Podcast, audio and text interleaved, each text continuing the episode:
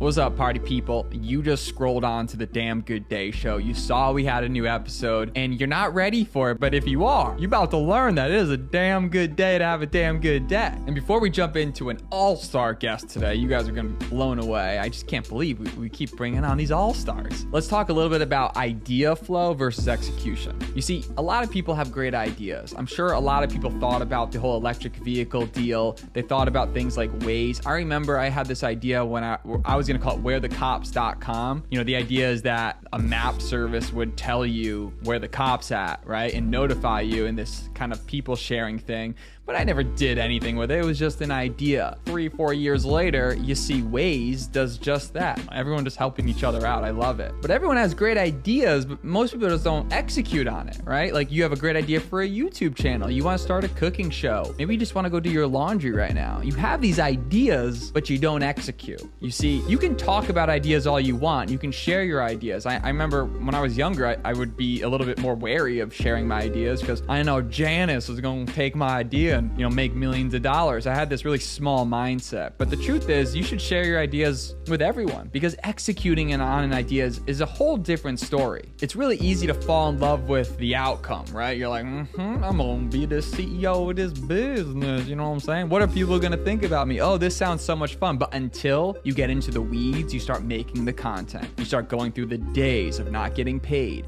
You start going through the motions of just getting rejected. And you have to christen your mind to do that again and again and again and execute. Your plan, your vision doesn't come alive for six months, a year, two years. Most people aren't down with that. Executing is everything. I love doing podcasting because it allows me to do something that I can execute on, regardless everything else that's happening in my life. Are you executing on your goals and your dreams and what you want to do? Or are you just kind of not? I challenge you to use this video and use this podcast as the fuel, the straight lighter that's just about to ignite your idea, turn it to life, and just get started. You know, if you want to start the succulent business, you go get those supplies to make your first succulent. Go on Etsy, start a store, and try to sell a succulent. Once you get one, you'll have a better idea how to get two. And now I am so excited to introduce today's guest, Robb Wolf, absolute all star. I actually first learned about Robb Wolf when I heard him on my favorite podcast, The Joe Rogan Experience. Shout out Joe Rogan, a legend. And being able to connect with him and speak to him on my show was was really an honor and a gift, and, and I'm just very grateful for the experience. Now, let me tell you about Rob. Rob is a former research biochemist, along with being a two times New York Times best-selling author of The Paleo Solution and Wired to Eat. Robb has transferred the lives of hundreds of thousands of people around the world via his top ranked iTunes podcast. You got to check it out. His books and seminars, and also he holds a Brazilian Jiu Jitsu belt. Robb is also huge into fitness. He's a former California State powerlifting champion, as well as a purple belt in Brazilian Jiu Jitsu he's just a really stand up guy. They sent us some of their products before the podcast. I've been using them. We talk a lot about them on this show. And I just love when people are authentic, they do business correctly, and they're just genuine good people. So I'm really, really excited to jump into this. Without further ado, episode 129 with Robb Wolf. Let's jump into it.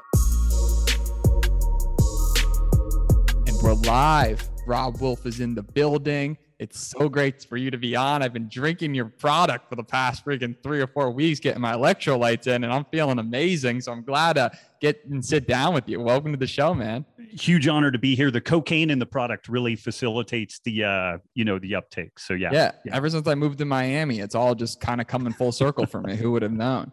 Exactly. Uh, yeah. Shocker.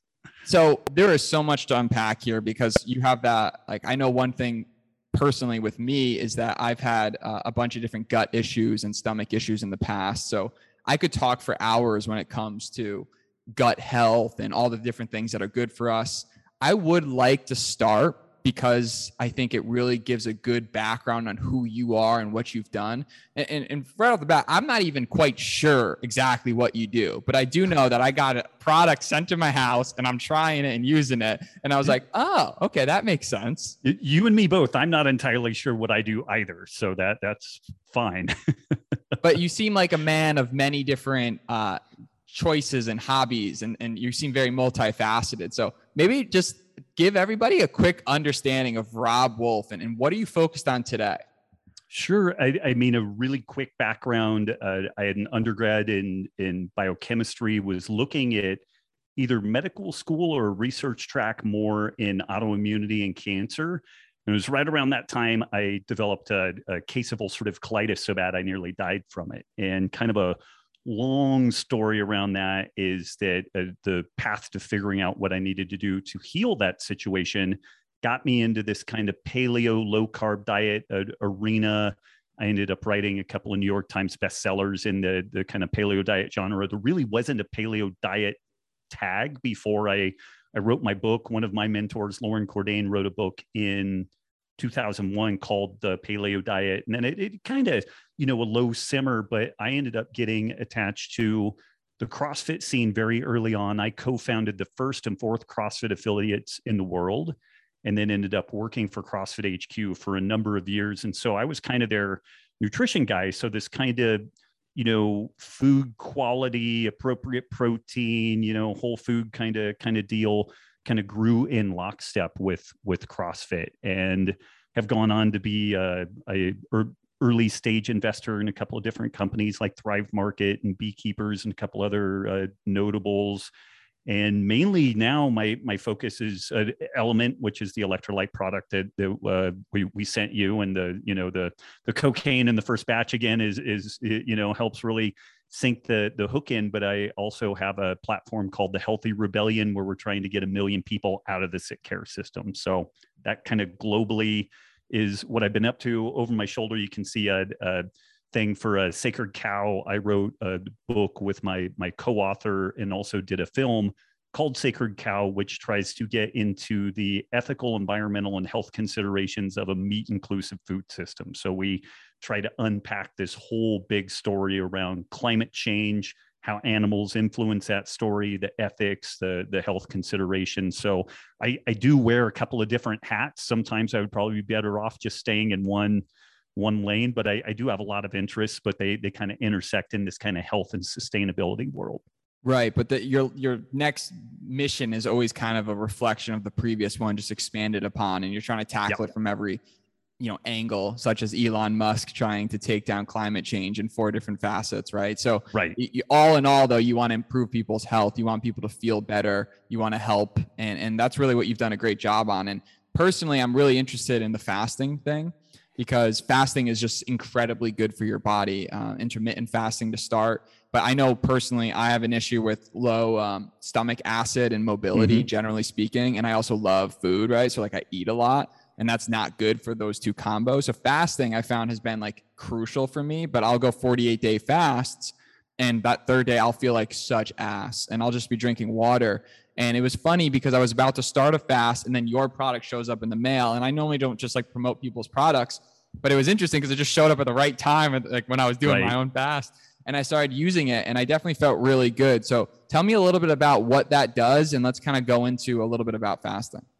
Yeah, I mean the the natriuresis of fasting is this physiological condition that when we are fasted eating a low carb diet or a low calorie diet overall, our insulin levels tend to drop. And insulin is a, a, hormone that does a ton of different things, but it really helps to regulate blood glucose levels.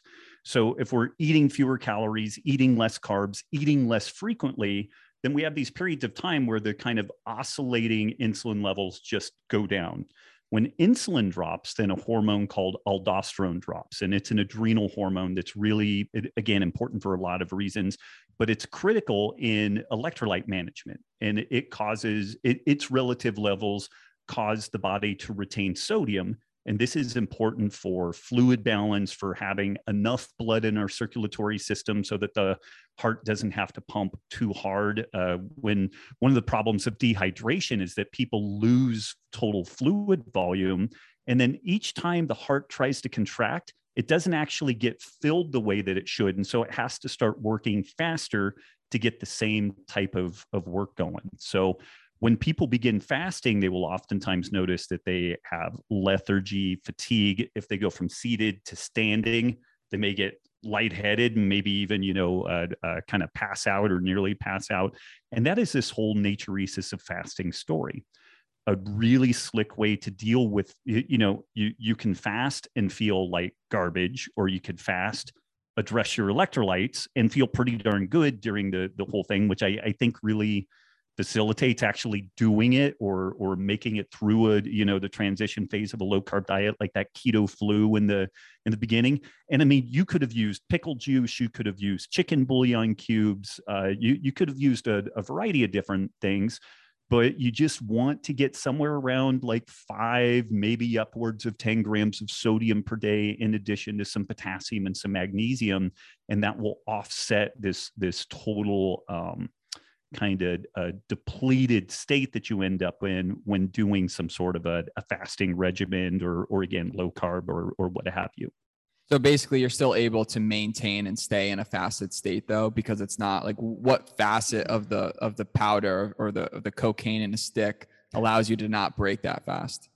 Well, eh, so so I wrote my first article on fasting in 2005, and by 2006, I deeply regretted publishing it because it went out to the CrossFit community, and those people are so type A and over the top that it it, it was like I six months down the road, I started getting like this this form email. Hey love your work. Uh, i i do uh, crossfit. I, I intermittent fast um, i've had five grams of carbs in the last month i do crossfit six days a week on my days off i do hot yoga and a 13 mile ruck march with a, a 40 pound you know weight vest on and and these people end up with low libido their hair is falling out and they're having all these problems and so CrossFit is awesome, but it's a big stress. Uh, intermittent fasting is awesome, but it's a significant stress.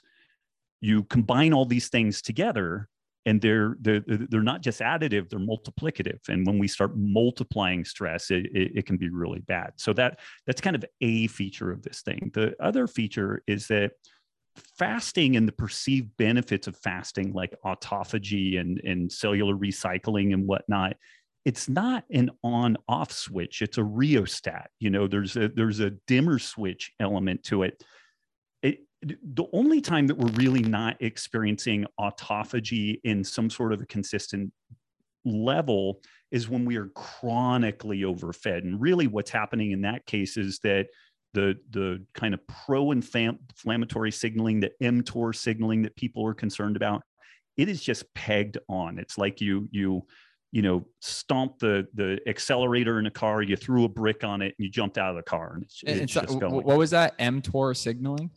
It, it, mTOR is the the gene signaling that people are really concerned about with fasting. It's it tied into uh, on on the one side, we need mTOR signaling to grow and repair muscle. It's important for immune response. It's um it's important for actually ad- allowing the immune system to identify cancer.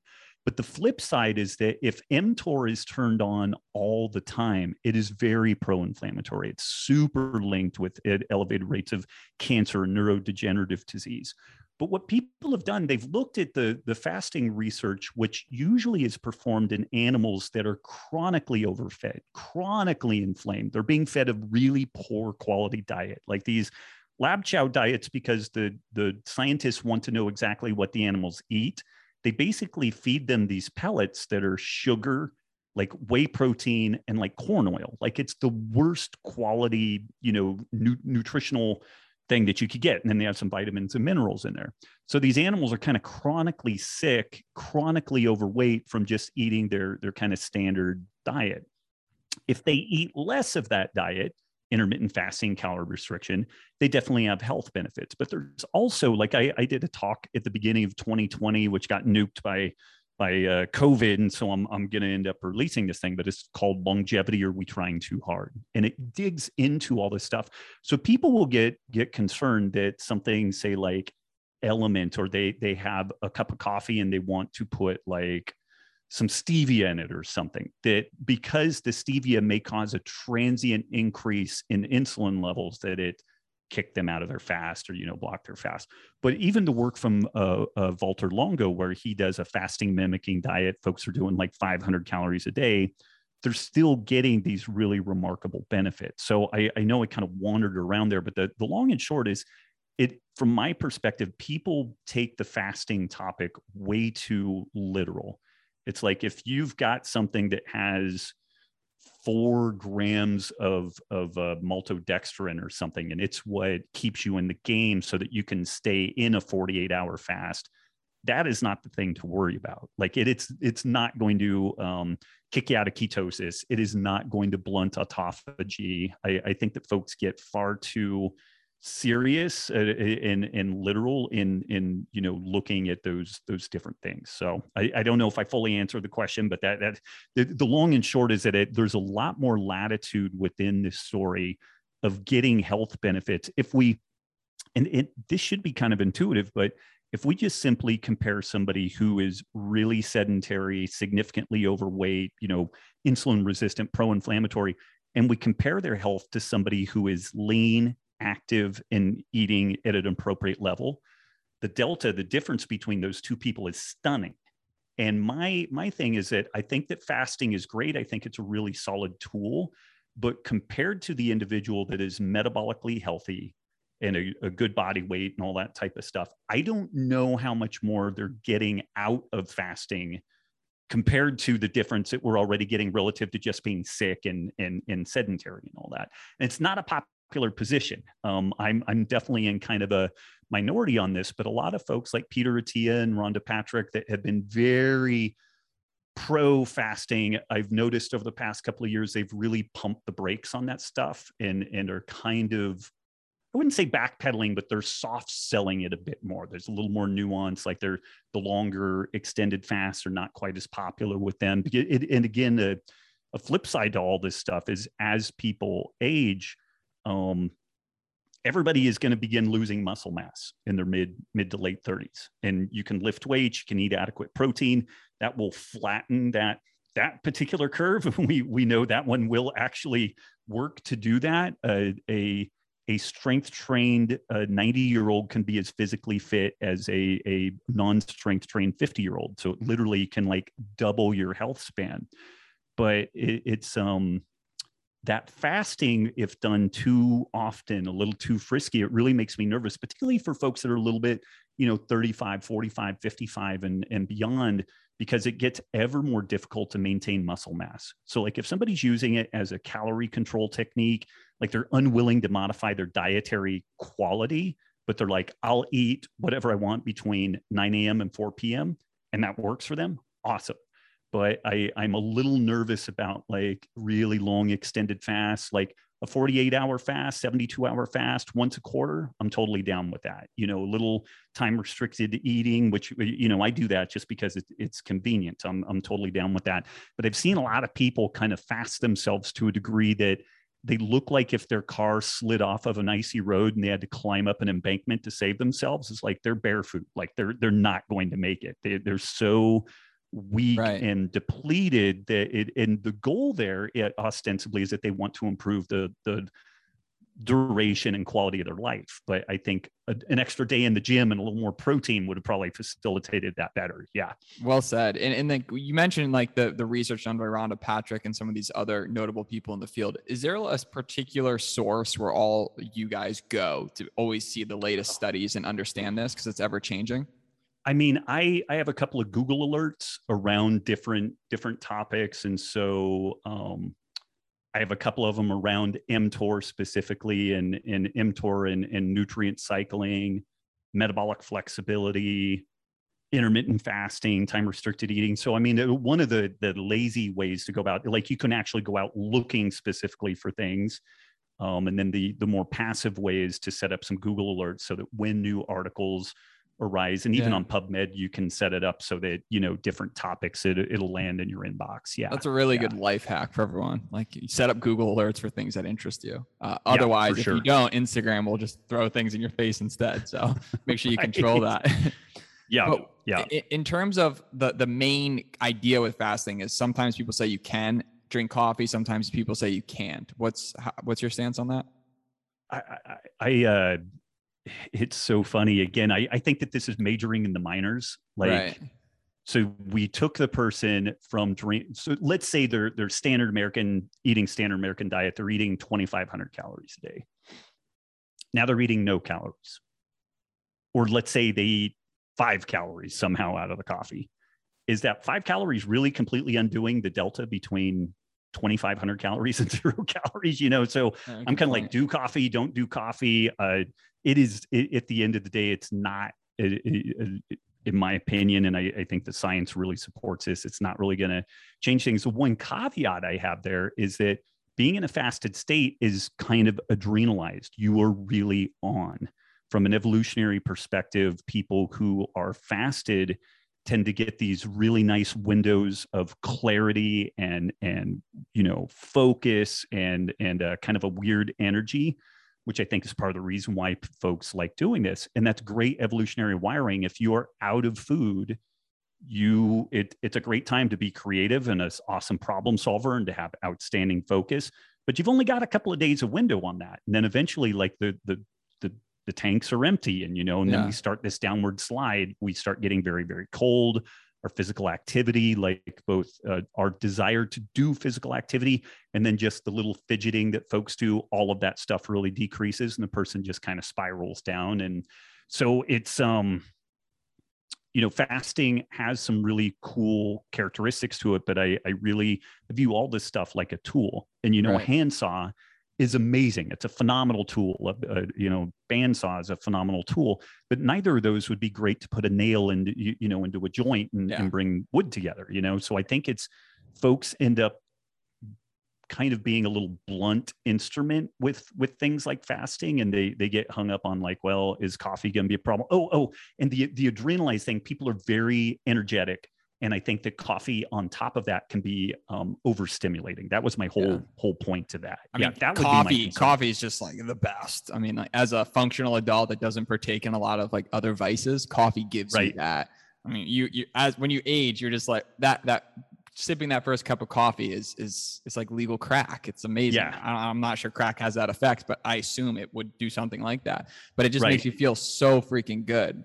Uh, which which begs me to understand too the question just to kind of move this is you mentioned that you're doing the CrossFit stuff and all this. When I was younger, I used to eat breakfast, lunch, and dinner. I would slam like, you know, chicken, rice, veggies, like, and that's what we were used to do. I think that over time doing that is ultimately what caused my SIBO because I was never giving my body mm. a chance to digest. Now I feel like I'm at like my best health I've probably had in a, quite some time, but I'm only having like one and a half meals a day. I'm not mm-hmm. getting that much calories.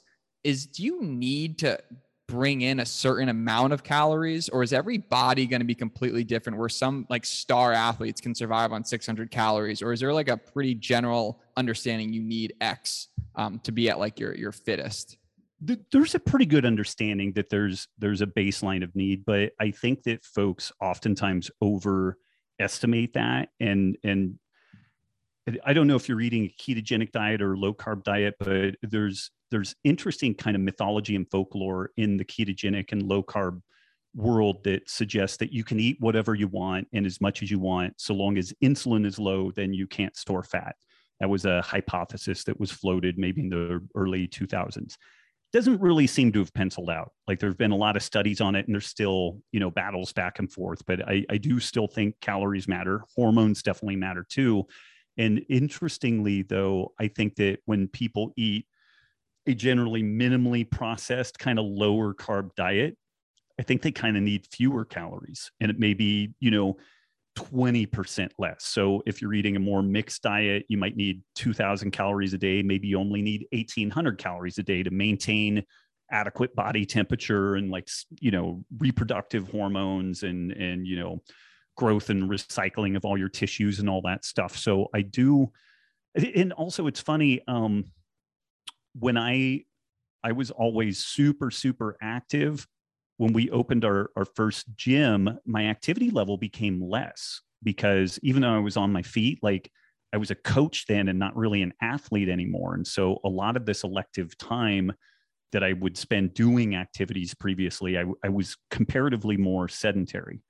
Then I got into online stuff like blogging and podcasting and writing books. And if you want to absolutely rot and destroy your body, do blogging, podcasting, and, and book writing. You know, it's like when I hunker in to write a book, there's six months where I just barely move. You know, I get up and do some physical activity here and there. But the end of a book writing session, like I'm kind of broken. you know, because I, I just have to focus and get that stuff done. And so my physical activity is like half what it used to be.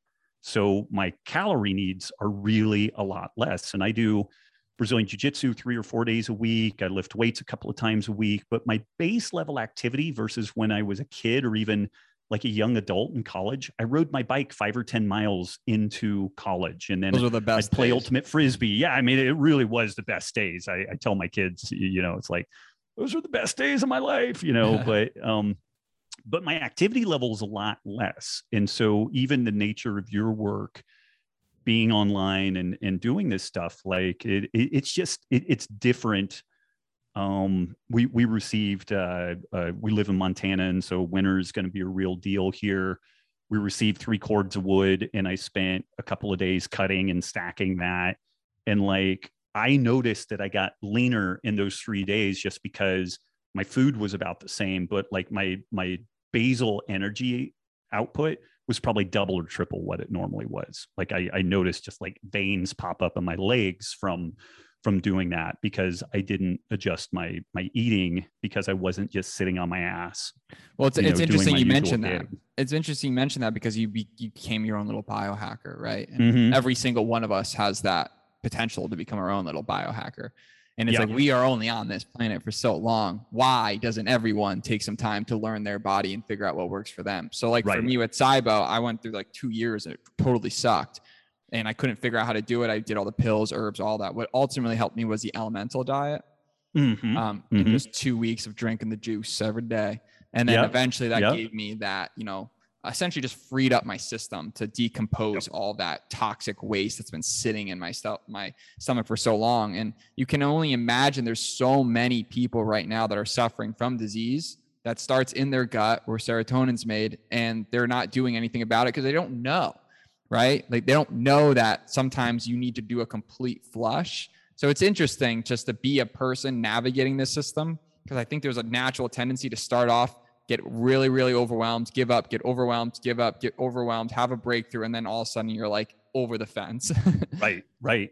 Yeah, yeah. And uh, you know, that's been my um the folks that I really like working with are people like you like they've ran the gauntlet of conventional medicine and it didn't have the answers and then i'm kind of like hey there's still a bunch of rocks we can turn over and the cool thing with it is you know with a, a couple of days to weeks of experimentation we'll, we'll know you know and we can form a hypothesis and we can say well i think it's you know okay we have sibo but is it like the the variety of bacteria that is causing like a uh, a sulfur overproduction that like may slow gastric mobility or is it a a uh, acid production that is enhancing gastric mobility. And so you you know and so then we can test those things and start figuring out where we go and what the next steps are. And and it's super empirical. Like it's it's not bullshit. Like we should be able if the it creates these logic trees and we can start going down these yes no logic trees and eventually we'll get somewhere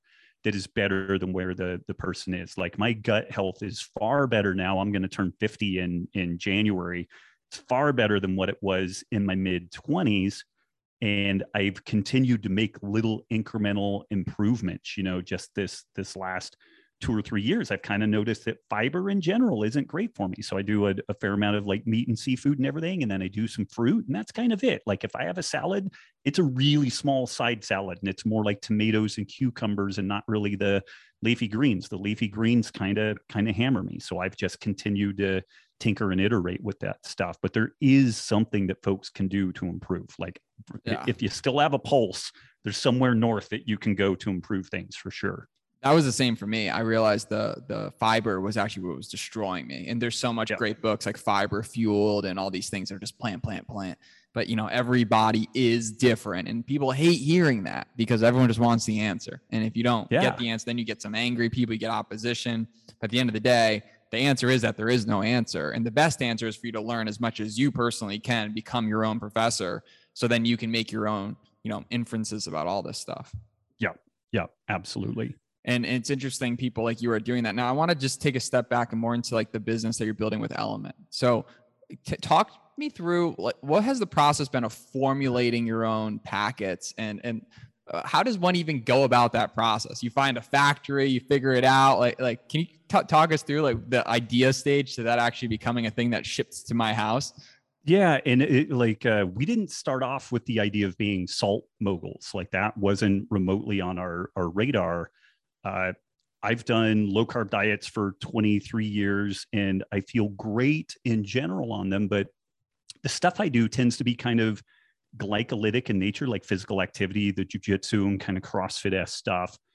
And if I fuel for my best kind of like mental health and cognition, I, I don't have that low gear that that one needs for wrestling and jujitsu and all that stuff. And I've just struggled with that over the years. I met these two guys, Tyler Cartwright and Luis Villasenor, who had founded this this group called Keto Gains, where they use a smartly composed ketogenic diet, and they have a couple of hundred thousand people in there. And man, people are just crushing it. Great body recomposition, good health transformations. And when I talked to those guys about what I was doing and kind of the challenge that I had, they they looked at what I was up to. They're like, I don't think you're getting enough sodium. Like you need more electrolytes, specifically sodium. I'm a pretty good biochemist. I'm not afraid of salt. I salt my food vigorously. So I was like, oh, I think I'm okay on that. You know, of course, I'm talking to an expert, and what do I do? I ignore their advice. Of course, that's what you do. You know, that's what everybody does. So about a year went by of me still pissing and moaning and like, oh, you know, I'm having these problems. We're like, no, man, really, like weigh and measure everything, put it in Cronometer. Let's see what you you are really doing. And lo and behold, I was I was getting they were recommending at least five grams of sodium a day, and I was only getting less than two. So I I literally went and started like sipping pickle juice. And it was just like a light switch was flipped. I was like, "Oh my god!" And then I went to jujitsu, and I, I I had way more gas than what I normally did, and I didn't feel blown out and smashed afterwards. So I started really dil- diligently addressing my electrolyte needs. And part of what we did with that, these guys had had cooked up this thing called keto aid, which was like this much salt, this much no salt, which is potassium chloride, some magnesium citrate, lemon juice, stevia, water, shake it up, drink it. And we provided a downloadable PDF for this and just gave it away because we knew everybody in our space, like 99% of people, were not properly addressing electrolytes. So it was a really big need that, that folks had six months down the road, we had a half million downloads of this guide. Like it just went like gangbusters, you know, wow. really, really big deal. And we weren't even savvy enough to make it like an email collection thing or anything. We were just like, hey, here's this uh, electrolytes are important. Here it is. But we started getting tagged on social media where people were like, hey, love the keto aid.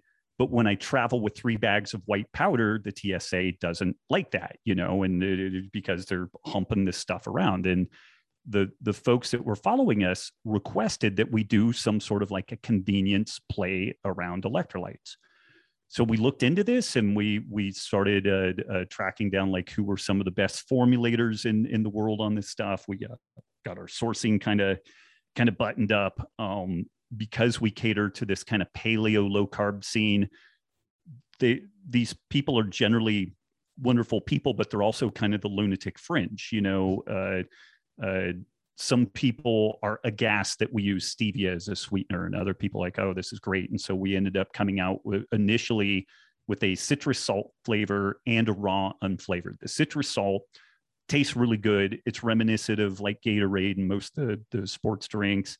And if it the company failed as an electrolyte product, it makes an amazing margarita base. And so we literally launched with the idea that we would pivot into like drink mixers if this thing failed as an electrolyte product. And then the the raw unflavored is for the people who are super purist about everything and no matter what sweetener we used it wouldn't be good enough or right enough and it's like okay here's the raw unflavored and it has the gram of sodium 200 milligrams of potassium uh, 60 milligrams of, of magnesium and we launched this initially within this kind of paleo low carb ancestral health space and then have just kind of kind of branched out from there. And now we have um, all professional sports for the most part that you know we have contracts with and are, are going with that uh, branches of the military um, different health considerations. And it, it's grown remarkably quickly because it, it really is a the cool thing the really cool thing is that this is addressing a legit need when people are electrolyte deficient. They feel like garbage And then when they address the electrolyte issue, like if they just go swig some pickle juice, if they eat 10 olives and they were low in sodium before like five minutes later they're like man i feel a lot better because the the two most tightly regulated physiological processes in the body are ph and electrolytes. And if ph goes up or down a little bit you'll feel very very sick or you can die and the same is true of electrolytes. So if those things are off a little bit then the first things you notice is like your cognition is a little off your focus is kind of off lethargic fatigued. Once we get to the stage of people cramping like their electro they're so far down the the insufficient electrolyte sodium story that it, it's really pretty significant. And so the cool thing from a product standpoint is somebody can go from feeling like garbage they sip on something that is pleasant pleasant tasting and then five minutes later it's literally like a light switch is flipped and they feel wonderful and their performance yeah, I like better, to use it. cognition yeah yeah i like to use it for the sauna mm-hmm mm-hmm it's indispensable for the sauna. Um, we've we've had the great opportunity to do some work with uh, some NHL teams and players, and these these are pretty big guys. They're not NFL size, but you know they're they're big dudes, two hundred plus pounds. They will lose ten pounds of water in the course of a a hard game or or practice, and that may represent ten grams of sodium that they lose at that time. So we can scale this, you know, based off of size of an individual and whatnot. But a sauna just so increases uh, sweating demands, and when we sweat, we lose sodium at about a hundred to one clip uh, relative to potassium. So not properly addressing sodium like if you want to be in the the sauna for um, you know 20 minutes 25 minutes to get those benefits of of like the uh, uh, the cardiac increased cardiac output from just the, the you know increased heart rate. You need about 20 minutes plus for that to really get the benefits of heat shock proteins that improve our resilience. You need about 20 20 plus minutes for that.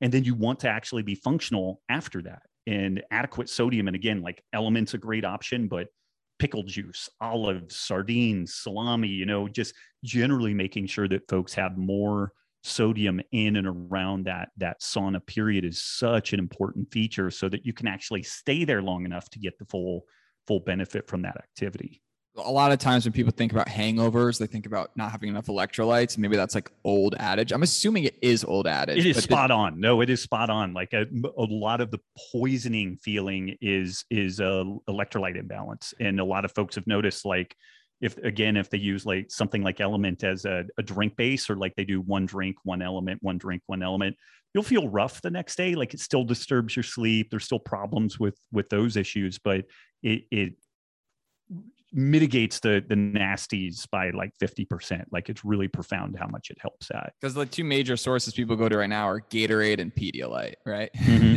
Mm-hmm. so yep. it's interesting we, that you're mentioning drinking these throughout the night while you're drinking.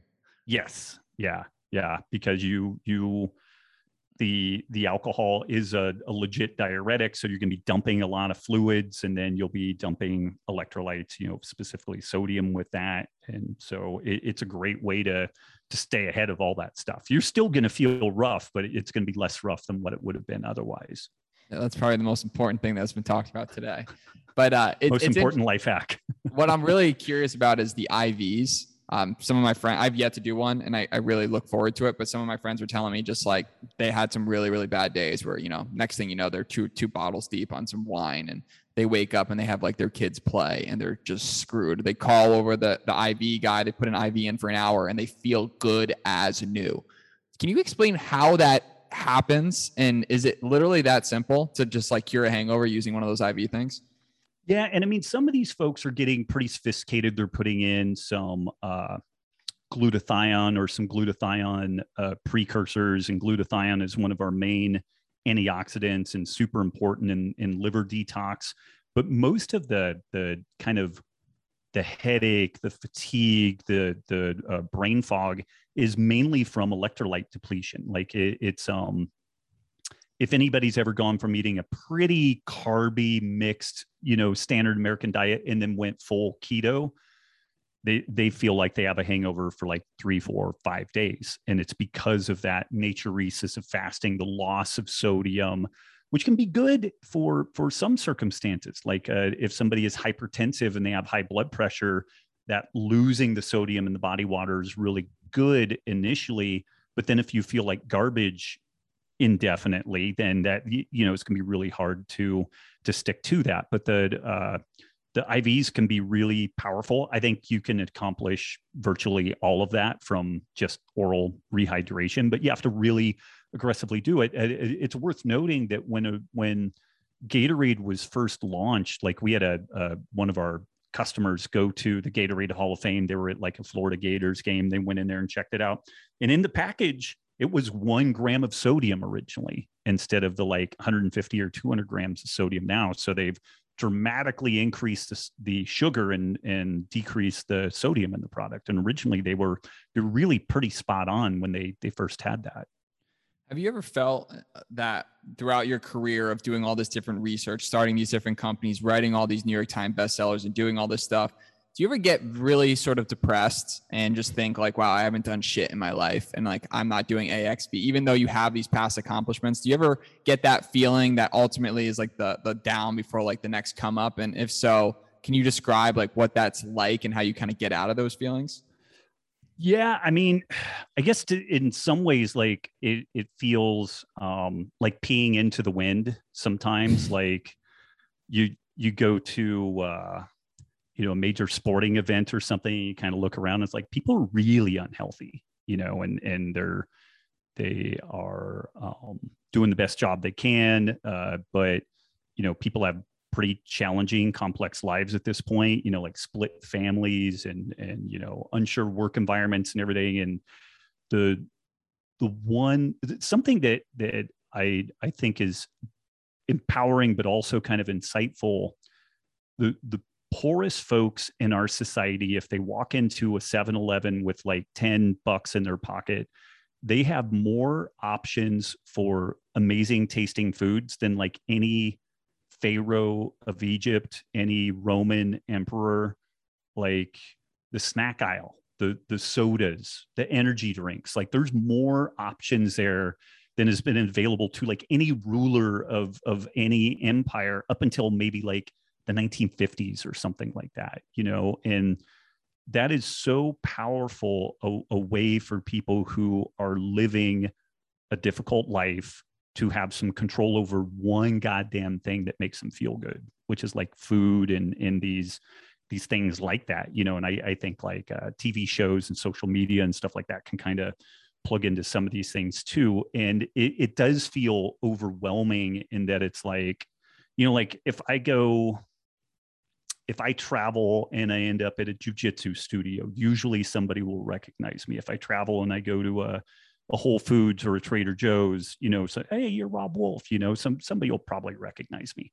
If I go to the DMV, nobody recognizes me, you know, any anywhere ever, you know, and so there's this whole huge demographic that, um, despite my best efforts, despite you know 20 years of work, I don't know how much impact I've I've made on that, and uh, uh, we we did a project uh, 10 years ago with the Reno Police and Fire Department where we identified folks it's it's well understood within police and fire circles that these folks tend to die young. And our thought around that was that some preventable metabolic disease processes were going on and if we could find these people early and intervene in the people that were really sick we could get some benefit. So we did some advanced testing um, it found 40 of the most high risk people within the police and fire departments in Reno uh, via advanced testing, got these folks a health coach, got them moving towards kind of a lower carb paleo type diet, modified their sleep and exercise, got some buy in from the leadership. So that even though these people are still on shift work, they were much more consistent before that. It was like a randomized shift work. And if you want to destroy people in quick order, like randomizing their sleep is, is an amazing, amazing way to do that. But based off the results we got from that, that program, it's estimated we saved the city of Reno about $22 million and with a pretty conservative 33 to 1 return on investment with that, that program. So I've been working for 10 plus years to try to scale this thing. And like I did a little bit of work with the Chickasaw Nation. They they developed a similar initiative and they have kind of been growing that internally and doing some work on it. Uh, naively, when we first wrapped up this thing in Reno, and this was probably back in 2011, I guess, I was like, oh, within five years, we're going to transform medicine. And, you know, clearly medicine is not transformed yet. Because in my mind, I was like, dude, this is like Moore's law applied to medicine. Like, it, you know, it should get cheaper and better, and we should be able to do better things because we're doing stuff right. And uh, and who can turn down a 33 to one return on investment? Like, even if we scale it and it's a tenth of that, like a three to one return on investment, like if if you give me a dollar and I give you three, when do you want to stop that? like never right. you know like that's, that's amazing. I guess it's a, so, I guess it's a little bit like Bitcoin no matter how yeah. good the deal is someone's always going to be skeptical you know what I mean yeah yeah and uh, so we've I've continued to try to scale that but it's um the pathology of the medical system is is the only thing that's larger than the pathology that is in the people within you know our, our our system at large. It is so broken. All the incentives are so oblique and and damaged. Um interestingly right before covid and i had predicted this a couple of years ago i told my wife i'm like we're going to start getting some reach outs from people in central america and some developing countries that are facing this diabetes epidemic, but because they don't print their own money, they're going to have to figure out a way to no joke deal with the, this epidemic that is is poised to bankrupt Western societies. And so there was a, uh, a small nation in the Caribbean and then a nation in Central America that reached out to me and they wanted to spin up these uh, early diabetes metabolic health uh, initiatives and try to get people focused back on traditional foods and decouple from the uh, industrial you know food system the the global industrial food system. Unfortunately covid completely nuked all of that and i think worsened and, and deepened a lot of these problems. But the there are solutions out there you know and and it, it, it is interesting. Going outside of the united states might be the place. So so my next thought like kind of the next thing is maybe going outside the united states to try to get buy-in with folks that are only a couple of generations removed from a legit traditional food system that fed and watered them wonderfully and kept them healthy. And it, it had a diversified economic impact because more of their populace was involved in the production of the food, more of the food was consumed locally, and there was, you know, pride associated with that and everything. And so that's some of the stuff that I'm I'm looking uh, forward to. But I don't think, uh, you know, I'll continue working within kind of westernized societies on this stuff but there's so much inertia and money put into kind of selling the the opposite perspective on this that i think it's easier to just kind of go around that and go to a spot where that isn't happening yet. Yeah you, you could talk on so many different topics. I really want to get like a three hour podcast with you in the future. Uh, it's interesting how no matter what people need something bad to happen a lot of times before they'll make a change. And right. I was even right. the same way, right? Like you have to have something bad happen and then you're like, oh shit, like I can't just push this back anymore. I have to make this happen.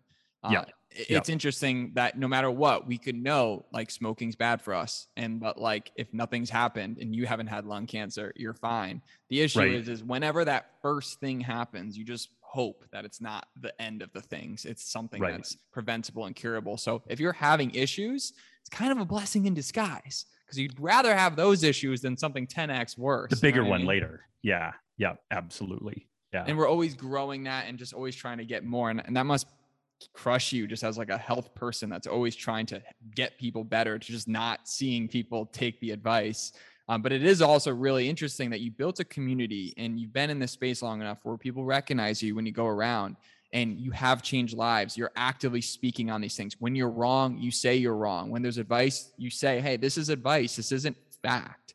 And I think that's a big reason that's been s- such a huge part of your success. Yeah, thank you, thank you. I've I've um, had a couple of mentors that ended up being huge narcissists, and I've tried to do exactly the opposite of what they've done and it actually it, it was uh, you know you you learn both uh, what you might want to emulate and those things you don't want to emulate from certain mentors and and you know influential folks and uh, really trying to remain humble and open to change and you know there aren't too many hills that I will like die on. And, you know, this is an emphatic, you know, truth. I, I think that there are generalities that can be applied and then we have to get in and start getting granular so that we you know it, it's germane to each individual person which is i think kind of that biohacking ethos and whatnot yeah Yeah, I love it. So if you could go back, and I know we, are coming up on time here, and, and you're you got a million things you got to do, but if you could go back in time uh, before you wrote any of these books, maybe like right after school, and you could have told yourself one, two, or three things that could have saved you just a ton of time, money, headache, heartache. And a great answer is I wouldn't have done anything because it made me who I am today, right? But what are some of those things that, you know, looking back maybe at 20, you could have wished you told yourself and implemented? I I was super impatient at 20 and like the notion of working on something for 2 or 3 years just seemed insurmountably long. But the reality is that 3 years is going to come and go no matter what. And you you have a choice between you know like whether you want to learn guitar or language or whatever like can you carve out an hour a day you know an hour every two days to invest in this thing whether it's writing a book or a business idea or you know developing a skill set like a language or, or musical instrument? And i was just really impatient. Like i i just kind of wanted stuff to happen now and i really wish that i had i had learned that um, chop wood carry water kind of perspective a lot earlier and that it, it you know that a little it, it's um compound interest. You know i don't need to do the whole thing today but i need to do something today. And then i do a little bit more tomorrow and a little bit more tomorrow you know 1% better because that compound interest once i'm 3 years into practicing guitar learning a language learning some coding you know wh- whatever it is um, i've really got somewhere you know like if somebody's going to jujitsu three days a week and they're they're you know four or five years into it they're probably getting close to their purple belt or something which is legit. Like that is a that is a really legit milestone within uh, tackling a, you know a, a career in brazilian jiu-jitsu. You're probably halfway to your black belt by by that point. And it didn't happen all at once. It just you showed up you logged the time. And and i was late figuring that out. Like i really wish that i had looking back when I had all the energy and all the piss and vinegar and everything, like I, it, which to your point is part of the reason why I didn't do it. Like I could still kind of out muscle things and just work harder than everybody else. But God, I wish I had been a little smarter with that stuff. Yeah. Yeah. Cause you don't always, you won't always stay young. At some point, you might have kids. Like I have a seven and nine year old daughters, and there's just kind of no matter what type of like time saving life hack I do or whatever, I'm still a dad. I'm still a husband. There's still those needs there. And so like the window of the amount of of uncommitted windows of time that i have now relative to pre-kids it's a joke. Like i thought i was busy before. Like i was just a slapdick and had no idea how much free time i had on on my hands. You know i just thought i was busy prior to that. So i wish i had learned some of those things before and been able to to drive things a little bit further a little bit faster before. Ideally you can learn that somehow before having a kid right? Yes. But, yeah. Yeah. But that's awesome yeah. man. I appreciate you so much. How, how can if everyone wants to get more Robb Wolf in their life do you have a podcast? You a show? How can people get more of you? We do have a podcast. The name of the podcast is healthy rebellion radio and then we have a community with the same name the healthy rebellion. I do a lot of writing for element and that is over at drinkelement.com and so I, I do writing on fasting ketogenic diets and all kinds of different things. I do have social handles like instagram and all that stuff but i literally i write stuff and have my assistant post it and i just i can't go on there anymore. Like i i'm trying to figure out this is a next step. I'm trying to figure out if i spin up like a, a substack or something like that and really try to aggregate my presence in places that I, I feel like aren't openly antagonistic to our health and well-being and the censorship deal and everything. Like i'm i'm disinclined to provide any additional value to some of these tech platforms but at the same time they're also an amazing medium for reaching people. But I, have been doubling down on trying to uh, go on uh, you know high value podcasts like yours because it's an opportunity to get some of these ideas in front of folks and then you know circumvent some of the what i see as being squirrely stuff going on within the social media scene. If i could wave a magic wand i so wish we could bring our ourselves back to like 2005 2006 everything's on a blog everything's on a forum there is no facebook there is no instagram that was really kind of a, a golden age where it, and forums could get crazy like you could end up with trolls and everything but there was just uh, at least the algorithm itself wasn't like pitting us against one another. I think when you're you're dealing with an environment like that, like it's really tough to navigate that successfully. Oh my gosh, yeah. And then if you do one thing wrong, the shadow ban and interesting times yeah. though. Interesting times. There's never uh, a lack of stimuli in today's world. It's just no. figuring out the, the your best way of navigating it, right? Yeah, absolutely. Yeah. All right, Robb. We appreciate you, man. Until next time, I hope we can run this back again because there's so much, and I appreciate you, man. Ian, I will bring down property values anytime you want to do it. So thank you. All right, man. Take care. Thank you for listening to another episode. Remember, hope is not a strategy. Keep making moves. Till next time, peace.